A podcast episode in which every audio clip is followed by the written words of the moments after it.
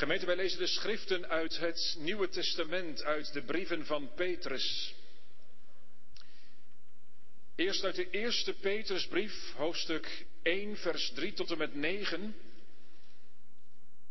Aansluitend uit de tweede Petrusbrief, hoofdstuk 3, vers 8 tot 15a. Vanmiddag mag ik u het woord bedienen aan de hand van zondag 17 van de Heidelbergse Catechismus over de beleidenis aangaande de opstanding van Christus. Ik lees met u uit de Bijbel 1 Petrus 1, vers 3 tot en met 9.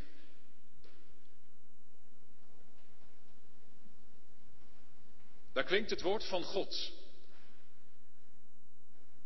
Geprezen zij de God en Vader van onze Heere Jezus Christus, die ons, overeenkomstig zijn grote barmhartigheid, opnieuw geboren deed worden tot een levende hoop, door de opstanding van Jezus Christus uit de doden, tot een onvergankelijke, onbevlekte en onverwelkbare erfenis die in de hemelen bewaard wordt voor u.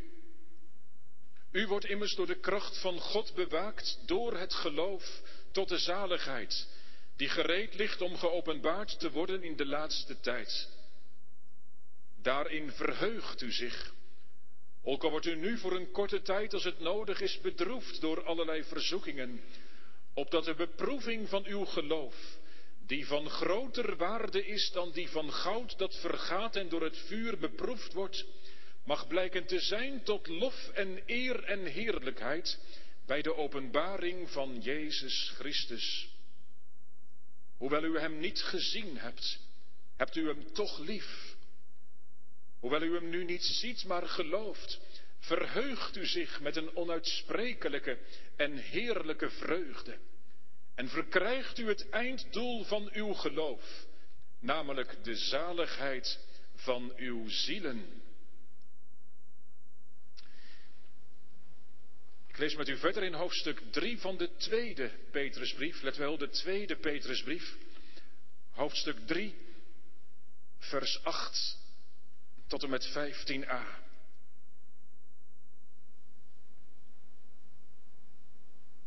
2 Petrus 3, vers 8. Maar laat vooral dit u niet ontgaan, geliefden, dat één dag bij de Heere is als duizend jaar en duizend jaar als één dag. De Heere vertraagt de belofte niet, zoals sommigen dat als traagheid beschouwen, maar hij heeft geduld met ons en wil niet dat enigen verloren gaan, maar dat allen tot bekering komen. Maar de dag van de Heere zal komen als een dief in de nacht. Dan zullen de hemelen met gedruis voorbij gaan en de elementen brandend vergaan en de aarde en de werken daarop zullen verbranden. Als deze dingen dus allemaal vergaan, hoedanig behoort u dan te zijn in heilige levenswandel en in godsvrucht? U die de komst van de dag van God verwacht en daarnaar verlangt. De dag waarop de hemelen door vuur aangestoken zullen vergaan en de elementen brandend zullen wegsmelten.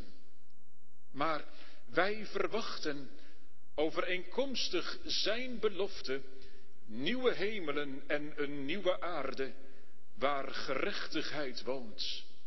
Daarom, geliefden, terwijl u deze dingen verwacht, beijver u om onbevlekt en smetteloos door Hem bevonden te worden in vrede en beschouw het geduld van onze Heere als zaligheid.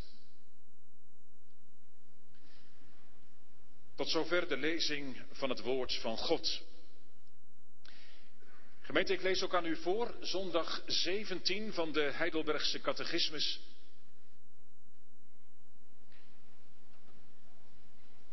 Waar de vraag gesteld wordt, welk nut heeft de opstanding van Christus voor ons? Anders gezegd, wat betekent het voor jou dat Jezus op de derde dag is opgestaan? Wij beleiden in het antwoord. Ten eerste heeft Hij door zijn opstanding de dood overwonnen. Opdat Hij ons de gerechtigheid die Hij door zijn dood voor ons verworven had, kon deelachtig maken. Ten tweede worden ook wij door Zijn kracht opgewekt tot een nieuw leven. Ten derde is voor ons de opstanding van Christus een betrouwbaar onderpand van onze zalige opstanding. Tot zover onze beleidenis, gemeente kern voor de verkondiging, thema voor de prediking.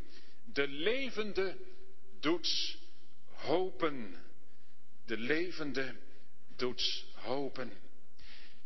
Gemeente, ik zei het aan de hand van zondag 17 van de Heidelbergse catechismus, mag ik u het woord van God bedienen. En ook boven deze zondag staan de woorden van zondag 1. Dit is mijn troost, dat ik niet van mijzelf ben, maar van Jezus Christus, die op de derde dag is opgestaan uit de doden. Gemeente van Christus, het is een bekende uitdrukking. Hoop doet leven. En ik denk dat het ook wel waar is. Dat het zo ook vaak wel functioneert. Hoop doet leven. Maar zou het niet bijbelser zijn om het andersom te zeggen, te beleiden? De levende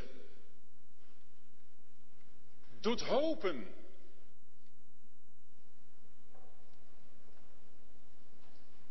Ik zeg u gemeente, die hoop beschaamt niet.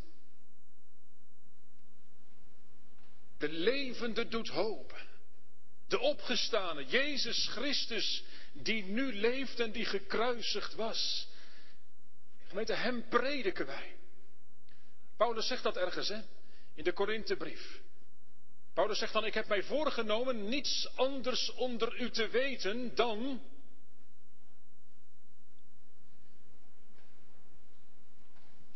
En dan wordt wel eens snel dat opgevat van dan de gekruisigde Heer Jezus. Maar dat staat er niet. Paulus zegt, ik heb niets anders voorgenomen om u te prediken dan Jezus Christus,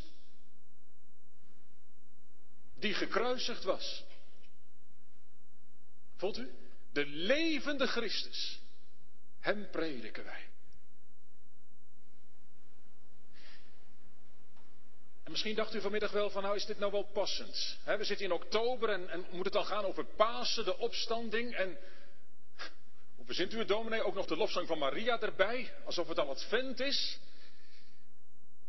Ja, nou ja, laat dit dan maar meteen duidelijk zijn. De, de verkondiging van de opgestane Heer Jezus Christus wil en, en, en moet ook in ons verwachting opwekken. De levende doet hopen, verwachten.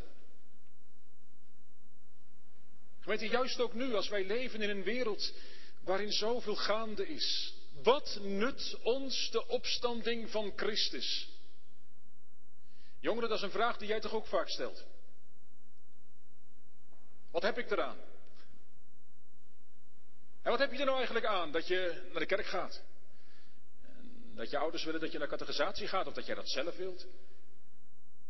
Wat heb je er eigenlijk aan dat je ouders dat leren aan het begin, toen je nog klein was, en, en proberen te stimuleren als je ouder wordt, om morgens als je opstaat eerst te bidden.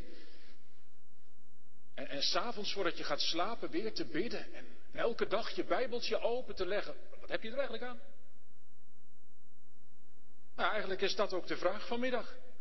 Wat dat betreft is de catechismus heel actueel. Wat heb ik er eigenlijk aan? Aan de opstanding van Christus. Wat nut mij dat? Gemeente, als wij meer zouden leven bij de opstanding van Christus,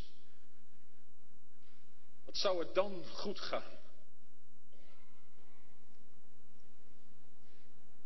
Nee, ik bedoel niet dat de omstandigheden van uw leven, van jouw leven, dan opeens anders zouden zijn.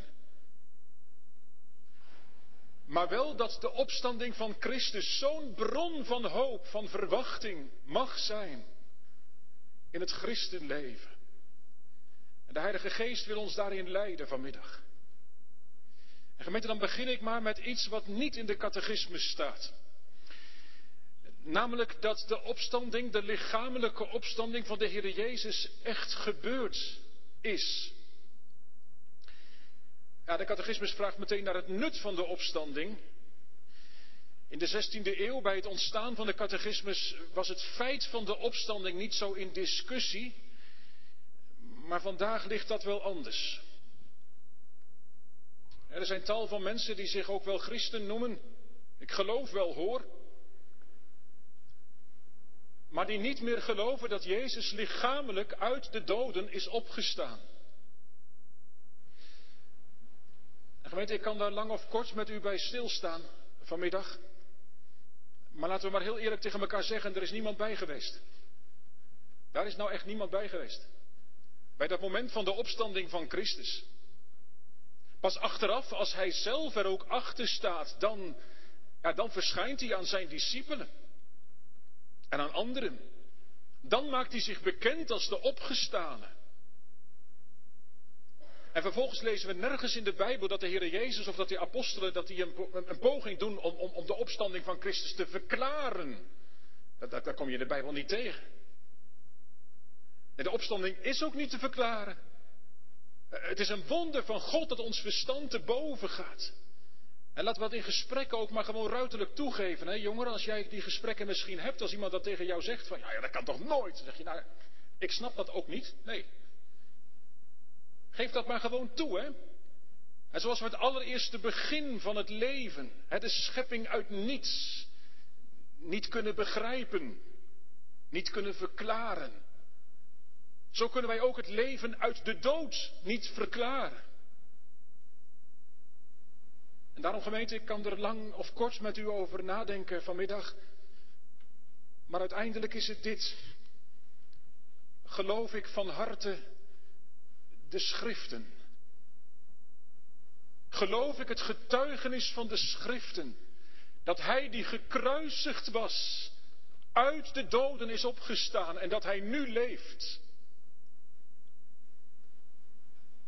En jongeren, dat is niet iets van um, dom geloven. Dit is nou het werk van de Heilige Geest. Als Hij je hart verovert. Christus bewijst zichzelf als de levende. En dan snap je een beetje wat Petrus schrijft, wat we net lazen samen uit 1 Petrus 1. Petrus schrijft, hoewel ik hem niet gezien heb, heb ik hem toch lief. Hoewel ik hem niet zie, geloof ik in hem, verheug ik me in hem met een onuitsprekelijke en heerlijke vreugde. Gemeente Paulus schrijft in 1 Korinthe 15, als Christus niet is opgestaan, dan is ons geloof te vergeefs. Dan is de prediking zinloos. Dan zijn wij nog in onze zonden. Dan is ons leven zonder doel en zonder uitzicht. Maar nu, zegt Paulus dan, Christus is opgewekt uit de doden. Hij leeft. Daarom mogen we samen zijn vanmiddag. Terwijl Gods wereld bloedt uit duizend wonden, mogen wij samenkomen. In de naam van de levende Christus. Jongeren, ik zeg het maar gewoon heel duidelijk hoor. Als dit niet zo was, hè. Dat de Heer Jezus was opgestaan uit de doden. Dan zag je mij niet meer op de kansel. En dan stopte ik er ook nu mee. En volgens mij moet jij dan ook maar gewoon stoppen met geloven. Als Christus niet is opgestaan, dan, dan, dan spelen we een spelletje met elkaar. Ook hier in de kerk. Maar, maar Christus is opgestaan. En, en jongeren, dat hij leeft, hè, als dat werkelijk zo is, dan, dan kun jij hem dus ook ontmoeten. Hij je hoeft dat niet te geloven op gezag van een dominee of zo. Dan kun jij hem dus ook ontmoeten. Daar, daar wil hij zelf voor zorgen. Hij, hij schept omgang met zondige mensen. Vraag is, verlang je naar zijn aanwezigheid in je leven? Gemeente, we beleiden het. Ik geloof in, ik vertrouw mij toe aan Jezus Christus op de derde dag opgestaan uit de doden. Wat betekent dat? Wat betekent dat voor de praktijk van mijn leven nu? Nou, drie dingen. Zo zegt de catechismus op grond van de Bijbel. Op drie manieren biedt Christus troost vanuit de hemel. Allereerst, hij deelt zijn gerechtigheid uit. Het tweede, hij wekt door zijn kracht op tot een nieuw leven. En het derde, hij belooft de zalige opstanding van de gelovigen. Gemeente, ik zei het, wat mag dat verwachting wekken in uw hart? Voor u, voor jou, als je Christus lief hebt en verlangt om meer van Hem te kennen. Maar, maar ook voor u of voor jou als je nog op afstand staat. Wat mag het de verwachting wekken dat Christus op dit moment niet werkeloos in de hemel zit? Nee, hij, hij leeft en hij deelt uit in dit leven. En je kunt niet te veel van de Heere verwachten. Er is zo'n rijkdom bij Hem. Wat heeft hij niet allemaal uit te delen op zijn eigen kosten? Zou je hart daar niet naar hunkeren? Naar wat God wil doen hier en nu in jouw leven. Gemeente, daar leg ik wel de vinger bij hoor, vanmiddag. Dat doet de catechismus trouwens. Want het gaat nu nog even niet over de toekomst. Hè? Dat komt straks nog wel even. Maar, maar het gaat eerst over het nu. Welke betekenis heeft de opstanding van Christus voor mijn leven nu? Wat betekent dat voor mijn leven van alle dag? Wat betekent dat voor mijn verhouding tot God? Niet straks als ik sterf, maar nu terwijl wij leven. Gemeente Kom loopt daar niet aan voorbij. Jongeren, je weet het toch? Als wij geboren worden, dan is die verhouding met God gebroken. Door onze zonde staan wij tegenover God als mensen die de eeuwige dood verdienen. Herkent u dat? En is de hunkering in je hart gaan leven, dat die verbroken verhouding wordt hersteld? Ah, dat moet van boven komen. En kijk, daarom heeft de catechismus het daar eerst over, over onze verhouding tot God. Als die niet hersteld is, dan, dan, dan, zal er nooit sprake zijn van wat aan het eind staat, een zalige opstanding uit de doden. Als Jezus terugkomt.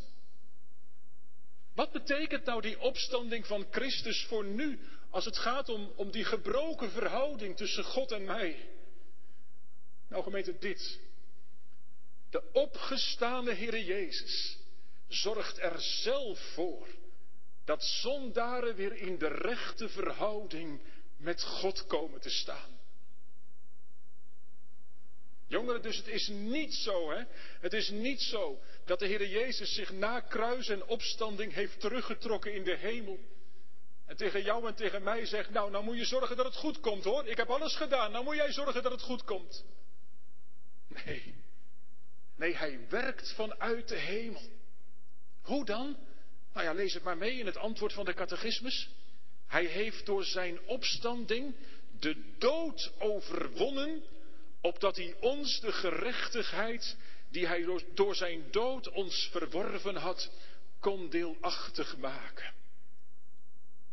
Hij heeft de dood overwonnen. Ja, dat staat er toch eerst. De dood overwonnen. Gemeente, wie huivert er niet bij, bij de dood? De dood lijkt nog te heersen over het leven, toch? Velen van ons hebben de dood van nabij in de ogen gekeken, korter of langer geleden, bij geliefden. Of omdat je zelf ervaart hoe je lichaam afgebroken wordt. Wat zie je daarvan? Dat de dood is overwonnen? Gemeente, je ziet het alleen door het geloof. En, en dat geloof wordt ook nog eens aangevochten, vast en zeker. Want de dood is zo werkelijk. En, en dan niet als een lot dat ons treft, maar, maar als schuld. Hè? De dood is gevolg van de zonde. En gemeente, ben ik te somber? Jongeren, zeg het maar gewoon eerlijk van de week tegen me als je dat vindt. Maar ben ik nou te somber als ik zeg dat deze wereld, als het erop aankomt, één grote grafkuil is. Jij ziet die plaatjes toch af en toe ook langskomen, die beelden, op internet of op de televisie. Als ergens weer zoveel doden zijn gevallen en dat je dan zo'n zo, zo graver ziet en allemaal van die gaten zo naast elkaar, van die kuilen. Om de een naar de ander er maar gewoon in te leggen. Gebeurt toch? Dan heb ik het nog niet over verkeersongelukken, over oorlogsslachtoffers. Over hoe er gemoord wordt in de moederschoot. Wist je dat er elke hartslag van jou ergens op deze wereld een abortus plaatsvindt? En zomaar onverwachts, gemeente, komt het je leven binnen. Dodelijk ziek. En het brengt je tot in het graf. En zeker, er zijn heel veel mooie dingen in het leven. Jongeren, absoluut. Hè, die zijn er. Maar wat is het wankel? Wat is het kwetsbaar? Het klinkt somber en misschien ook wel zwaar, maar het is toch waar wat Psalm 89 zingt. Wie is er die de slaap des doods niet eens zal slapen? Wie redt zijn ziel van het graf? Jij? Jij? Gemeente, als je niet voor die gedachte wegrent, maar eerlijk rekent met je eigen sterven, het kan je benauwen. Als je ziet op je zonde en je schuld. Als je bedenkt dat je God onder ogen moet komen en dat je nooit voor Hem kunt bestaan. Wie zal je dan opbeuren? Nou hoor, dat wil de Heilige Geest doen. Dat wil nou de Heilige Geest doen, die, die wil je opbeuren. De trooster die door de levende Jezus gezonden is naar deze aarde. Weet je wat de Heilige Geest je toeroept vanmiddag? Dwars tegen alle doodsheid in dit. Houd in gedachtenis dat Jezus Christus uit de doden is opgewekt. Ja, hij is wel eerst neergedaald in de dood. Hij is in onze doodsheid afgedaald. Hij is gevangen geweest in de angsten van de hel. Hij is afgedaald in het graf. Gemeente, en daar ging voor de discipelen alles op slot. Alle hoop verging, hopeloos, moedeloos zaten ze bij elkaar op die paasmorgen. Kan nog steeds zo zijn hoor, dat je vanmiddag in de kerk zit of misschien thuis meekijkt of meeluistert. En, en dat het zo is in je hart, hopeloos, moedeloos. Maar, maar dan verschijnt de levende Christus. En niemand kan de opstanding verklaren. Maar, maar hij verschijnt aan zijn gelovigen. Hij, hij schept uit eigen beweging omgang met hen. Hoe diep ze ook weggeraakt zijn. Besprongen door twijfel, door aanvechting. Als alle hoop ingezonken is, dan komt Christus, de levende. En, en die komt iets uitdelen. Iets uitdelen. Wat dan? Vrede met God. Vrede met God. Hij is niet dood gebleven. Nee, zijn hart is weer gaan kloppen, gemeente, voor, voor gebrokenen van hart. Zijn mond is weer gaan spreken voor mensen die geen woord meer uit te brengen hebben. En dat is ook vanmiddag zo. Als je beleiden moet dat bij jezelf alles in de dood ligt. Dat je het voor jezelf nooit goed kunt maken. Met God. Dan komt Christus naar je toe. En wat komt hij dan doen? Nou, hij deelt zijn gerechtigheid uit. Zo staat het er, hè? Hij deelt zijn gerechtigheid uit. Gerechtigheid. Misschien vind je dat een moeilijk woord, jongeren, maar daar kan ik echt niet in wisselen. Dat is echt een diep Bijbels woord, gerechtigheid. Dat de mens in de rechte, hoor je het? In de rechte gerechtigheid, in de rechte, in de juiste verhouding tot God komt te staan. Dat is het. Dat, dat er niets meer tussen God en mij in staat. Weet je, dat heeft nou Christus verworven aan het kruis. Hij heeft niet alleen maar iets weggedaan, dat ook, onze zonde, onze schuld. Maar hij heeft ook iets verworven. Iets, iets ingewonnen zou je kunnen zeggen. Om, om uit te delen. En, en wat is dat nou? Gerechtigheid. Dat, dat ik recht voor God mag staan. Dat ik God recht in de ogen kan kijken. Dat het goed is tussen God en mij. Kom gemeente, is dat een levensvraag voor u, voor jou geworden? Hoe sta ik tegenover God? Laat dat wegen in je leven. Maar hoor ook vanmiddag, want, want het mag echt een, een, een, boodschap van hou vast zijn vanmiddag in leven en in sterven, dat, dat de Heer Jezus Christus leeft en, en dat Hij nu vanuit de hemel, nu, hoort u dat, nu uitdeelt, uitdeelt van Zijn gerechtigheid. De Bijbel zegt de mantel der gerechtigheid, zo heet dat. Die gooit hij om je schouders. Om je er helemaal mee te bedekken.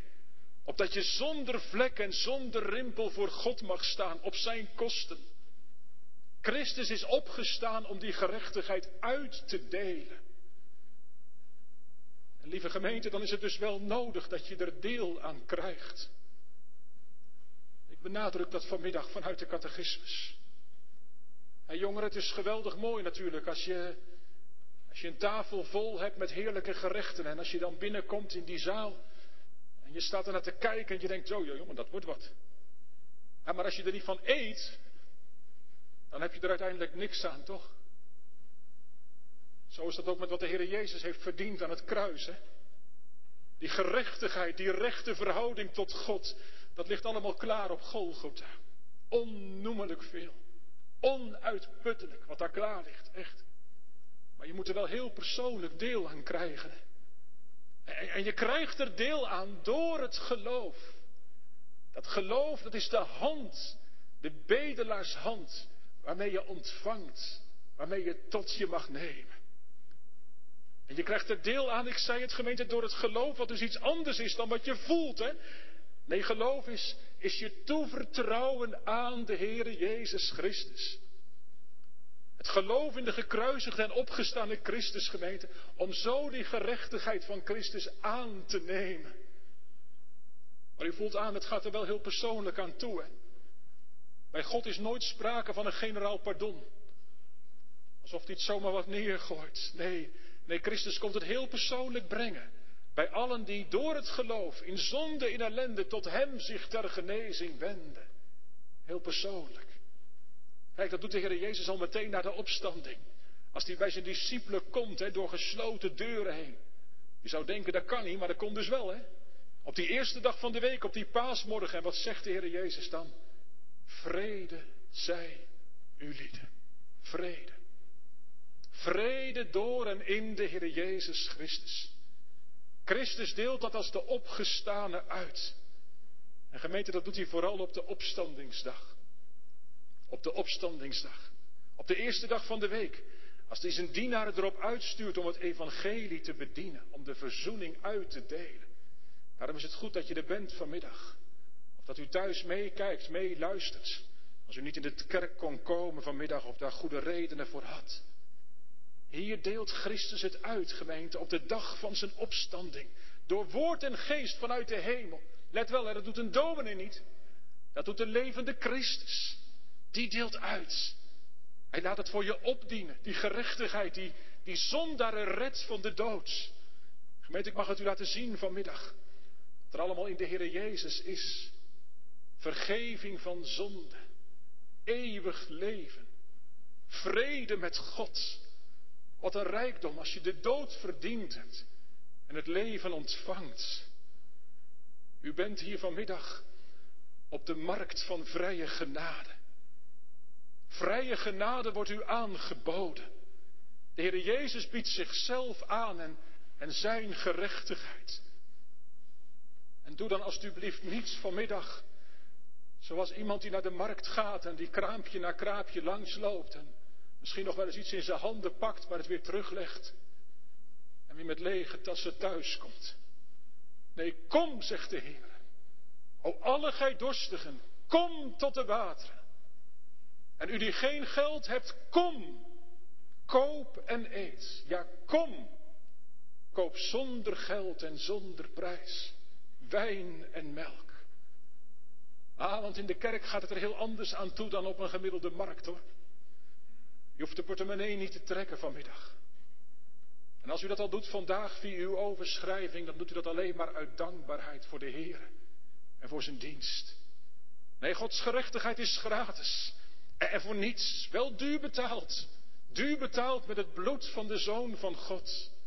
Op de markt van vrije genade gemeente klinkt de stem van de opgestane Jezus.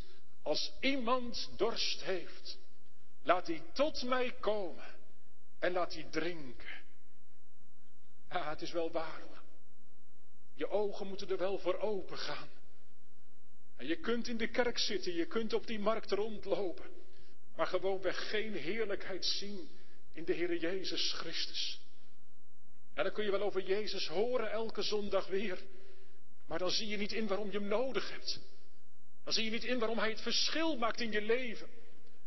Maar gemeente, zelfs als dat zo is vanmiddag, als iemand zou zeggen, nou ja, dat is bij mij inderdaad zo, eigenlijk zie ik helemaal niet in waarom ik naar hem toe zou komen. Gemeente, kom dan toch tot Christus. Ziet u dan niet dat u buiten hem verloren bent? Buiten hem verloren. En de, en de Heer Jezus is, is, is nu bezig hoor, vanuit de hemel. Niet, niet pas als u sterft, maar, maar nu vanuit de hemel. Ook door de prediking heen om, om honger te verwekken naar Hem. Hij maakt plaats voor zichzelf. Dat is nou het werk van de Heilige Geest. En je mag je handen ophouden. Je mag het indrinken. Je mag ervan gaan zingen. Jezus, uw verzoenend sterven, dat is het rustpunt van mijn hart. Gemeente, zie daar het nut van de opstanding van Christus. Hij deelt uit vanuit de hemel aan arme schuldige zondaar. Hij deelt uit wat wij niet hebben. En bij alles wat u of jij mist, zegt de Heer Jezus vanmiddag, open je mond maar. Eis van mij vrijmoedig op mijn trouw verbond. Al wat u ontbreekt, schenk ik, zo je het smeekt, mild en overvloedig. Al wat een opgestane levensvorst. Hij verdient het niet alleen, maar hij deelt het ook uit. En als u of jij zou zeggen vanmiddag, maar dominee, hoe merk je dat dan? Of je die gerechtigheid ontvangen hebt. Hoe weet ik dat dan? Lieve gemeente, daar zou je heel veel over kunnen zeggen. Maar hier ligt het wezen van de zaak en wil dat goed horen. Dan wordt de Heer Jezus zo kostbaar voor je. Zo kostbaar. En dat ook dan, dan ga je op hem lijken. Dan hoef je je eigen punt niet meer te maken in het leven, je eigen gelijk niet meer te zoeken. Maar dan, dan leer je leven van genade. Dan heb je steeds minder verwachting van jezelf. En steeds meer van de Heer Jezus. Je kunt om Hem niet meer heen, je verlangt naar Hem. En wat het oude gedichtje zegt, geef mij Jezus, of ik sterf. Want buiten Jezus is geen leven, maar een eeuwig zielsverderf. En als u zou zeggen vanmiddag, maar dat is nou juist het punt, dominee. Dat is nou juist het punt. Ik mis dat verlangen. Het is vaak zo doods in mijn hart. Of als jij misschien zegt, het lukt niet, de zonde blijft het maar binnen in mijn leven, ik krijg het niet voor elkaar. Nou gemeente, dan mag ik u wijzen op, op wat de Heer Jezus nu nog meer doet vanuit de hemel. Het tweede, hoe staat het er? Door zijn kracht worden wij opgewekt tot een nieuw leven. Voor het eerst en, en steeds weer opnieuw. Elke keer als jij weer onder ligt, is Hij het die opwekt en doet leven. Hij maakt van dood levend. En zoals Jezus uit de doden is opgestaan, zo worden zondaren opgewekt uit hun dood zijn in de zonde. Gemeente, in de brieven van Paulus gaat het over een nieuwe schepping. En laat dat woord eens staan. Iemand die tot geloof komt, is een nieuwe schepping. Dan gaat er iets nieuws leven. Jongeren, zo eenvoudig is het ook nog een keer hoor. Er gaat iets nieuws leven. Herken je het? Er gaat iets nieuws leven. Door de kracht van Jezus, omdat Hij leeft, gaat er iets leven in het hart van zijn kinderen. Dat is vrucht van de opstanding, gemeente. Jezus heeft gezegd, ik begon de diensten mee, ik leef en u zult leven. Opgewekt tot nieuw leven. Hoe zit dat dan voor die tijd? Voordat iemand tot nieuw leven komt? Nou, dan zit je gevangen onder de macht van de zonde. De Bijbel noemt dat dood zijn in de zonde. En dat zie je niet. Maar dat is wel het meest aangrijpende. Hè? Dode zondaren denken vaak dat ze springlevend zijn. Dat is nou juist de fuik waarin de duivel je wil hebben. En je trekt jezelf daar niet uit. Hoe zou een dode ooit zichzelf tot leven kunnen wekken? Dat kan niet. Maar hoor, nou bent u hier in de kerk onder de bediening van het evangelie. En nou is er één die zegt, ik kan, ik wil, ik zal. Door mijn macht. Ik ben degene die die macht van de zonde en van de dood gebroken heeft. Christus, door zijn opstanding. Hij wekt op tot nieuw leven. Wie door hem is opgezocht, gemeente, die kan nooit meer onder de macht van de zonde komen. Want die macht is gebroken. Dan is de Heer Jezus het een en al voor je geworden. En zeg nou niet meteen vanmiddag, oh dominee, we zijn en blijven toch allemaal zondaren? Ja, dat zal zo zijn gemeente, dat is ook zo. Maar laat dit tot u doordringen. Wie van Christus is, Paulus zegt het letterlijk hoor, is een nieuw schepsel. Het oude is voorbij gegaan. Dan kan het niet anders. Of je wilt, je verlangt met heel je leven voor de Here te leven. Je wilt niet langer leven naar het patroon van de zonde en van deze wereld. Want Jezus is koning in je leven geworden. Leg uw hart er maar naast. Is dat zo bij u? Bij jou? Nee, dat nieuwe leven is niet het volmaakte leven, dat hoort u mij niet zeggen. Maar het is wel vernieuwd. Niet langer heeft de zonde het voor het zeggen. Het is Jezus Christus die de touwtjes in mijn leven in handen heeft. Jongeren, misschien zeg jij, ik snap het toch niet helemaal. Hoe, hoe zit dat dan? Want ja, die zonde in het leven van een kind van God. Wat is nou eigenlijk het verschil? Zonde in het leven van een kind van God en zonde in het leven van iemand die nog geen kind van God is. Nou, laat ik het vanmiddag zo mogen zeggen. Hier ligt het verschil. Als ik nog onbekeerd ben, dan loop ik achter de zonde aan. Maar als ik onder de Heer Jezus ben gekomen, dan loopt de zonde achter mij aan.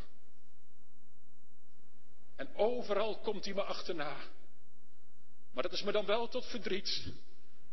Dat ik elke keer weer geconfronteerd word met die zondige verlangens van binnen. Met mijn neiging tot zondigen. En dat ik nog onderuit ga ook. Dan herken je iets van die klacht van Paulus. Dat hoort bij het nieuwe leven. Het goede wil ik doen, maar het kwade ligt steeds weer dichtbij. Gemeente, voelt u hoe de strijd met de zonde dan ontbrand is? Een onbekeerd iemand heeft geen strijd met de zonde.